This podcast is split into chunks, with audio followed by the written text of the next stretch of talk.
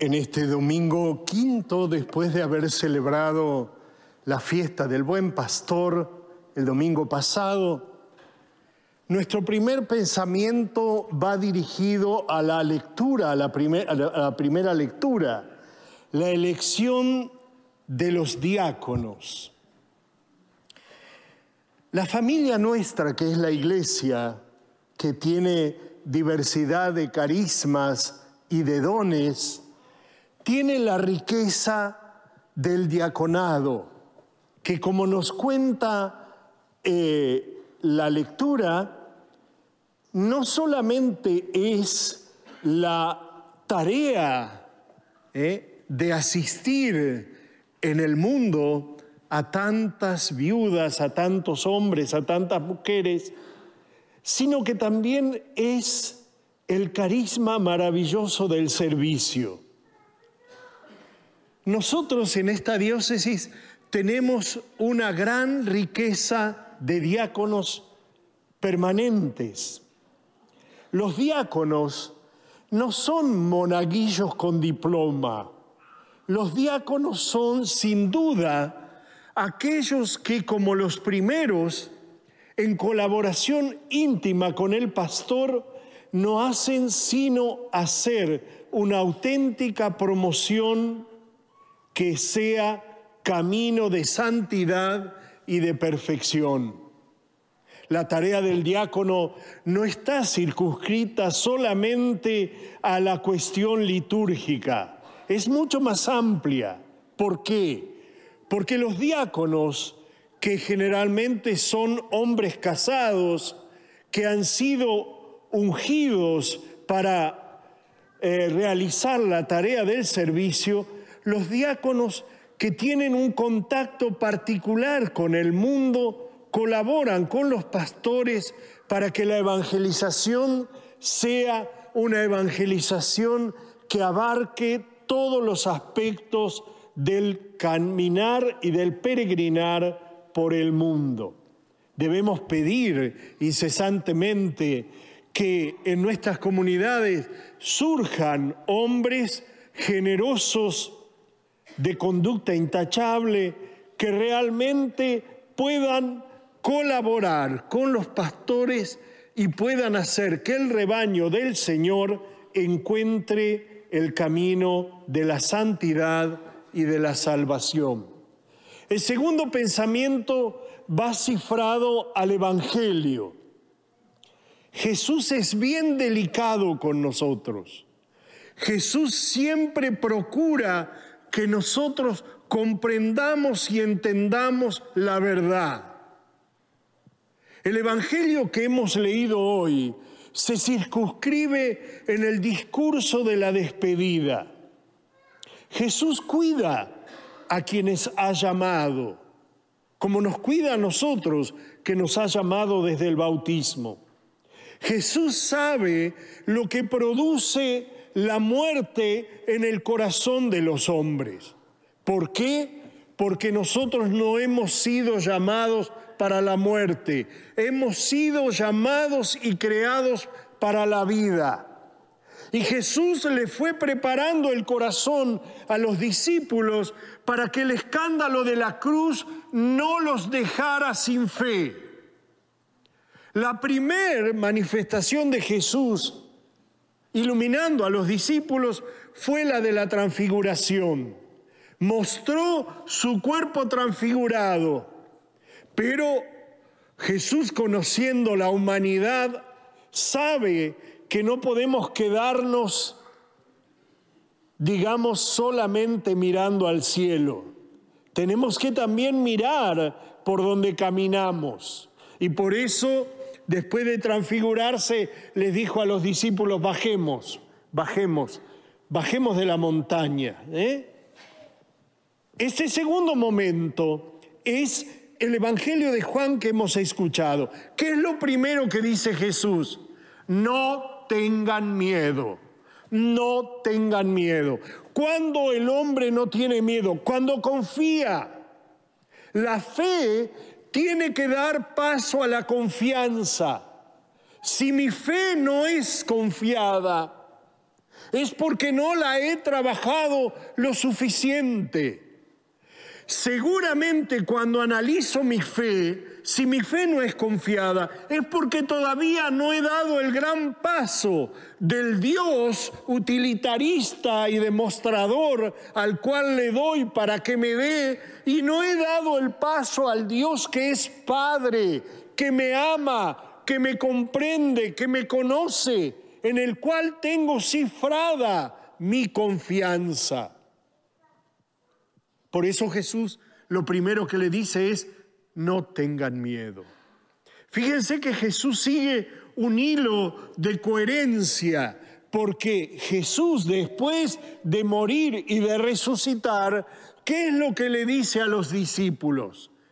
Ya no les dice, no tengan miedo, les dice, la paz esté con ustedes. Es lo que viene diciéndonos en todo este tiempo pascual la paz esté con ustedes. ¿Por qué? Porque sin duda Él es el camino, la verdad y la vida. En este Evangelio, después que le dice no tengan miedo, Jesús se enfrenta a la pregunta de Tomás, Señor, no sabemos a dónde vas, ¿cómo podemos saber el camino? A mí esta imagen me parece tan maravillosa porque Jesús le dice, Tomás, Tomás, yo soy el camino, la verdad y la vida. Y uno dice,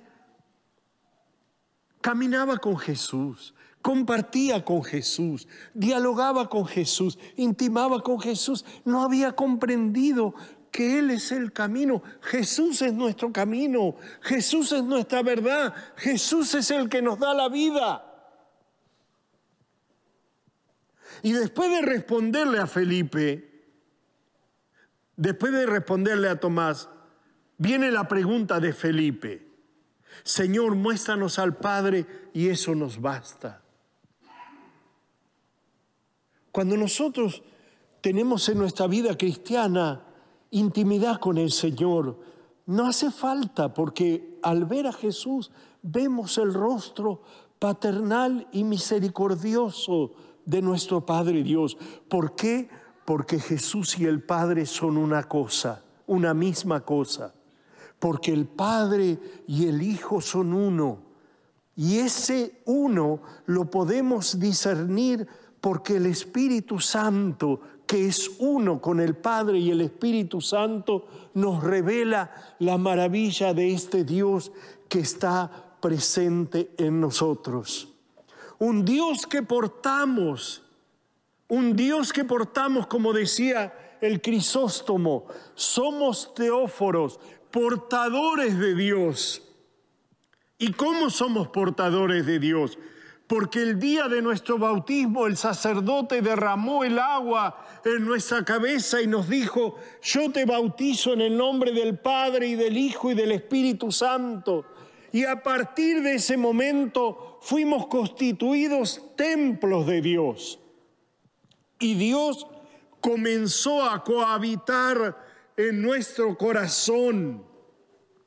Y por eso no solamente lo descubrimos presente, sino que también lo vemos presente en el hermano. Por eso Jesús dice, tienen que amar al prójimo como a ustedes mismos. ¿Por qué? Porque en cada uno de nuestros prójimos vive Dios.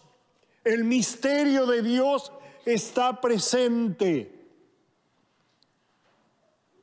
Por eso este Evangelio es un Evangelio de profunda esperanza, de profunda fe, no solamente porque nos invita a tener confianza, a no tener miedo, sino porque también Jesús nos revela que somos la familia y que en la casa del Padre hay muchas habitaciones y que Él nos va a preparar un lugar porque a los discípulos les deja el consuelo de saber que hay otra casa que es el cielo. a la cual tenemos que mirar. Si nosotros tuviéramos que sintetizar el Evangelio de este domingo, lo podríamos sintetizar diciendo, con los pies en la tierra, pero la mirada en el cielo, porque somos peregrinos en la tierra y somos ciudadanos del cielo. Y porque la casa que hoy habitamos no es la casa definitiva, sino que la casa definitiva es aquella que el Señor nos ha preparado desde todos los tiempos en el cielo. La casa donde no hay ni sufrimiento, ni dolor, ni lágrimas, ni enfermedad, porque es la eternidad a la cual hemos sido llamados por ese Dios que no solamente nos regaló el don de la vida, sino que nos hizo hijos suyos en Jesucristo, su Hijo muy amado. Pidámosle, queridos hermanos, en este domingo a María Santísima que nos ayude, que no perdamos de vista el cielo, que nosotros, mirando el equilibrio de Marta y de María que nos enseñan a no solamente vivir haciendo, sino también contemplando, que nos ayude a mirar hacia arriba.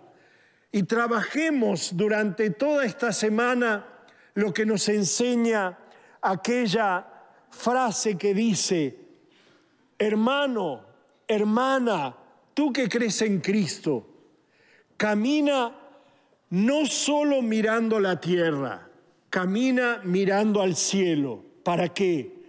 Para que no siendo tan de la tierra te quedes fuera, sino que mirando al cielo des testimonio de lo que Dios quiere para ti, tenerte a su lado, en su casa, en el cielo, como hijo suyo en Jesucristo muy amado que María nos ayude a caminar con serenidad, con calma, con confianza, sabiendo que debemos dar pasos en este mundo eh, mirando el fin último, que es volver a ese Dios que nos hizo a su imagen y semejanza.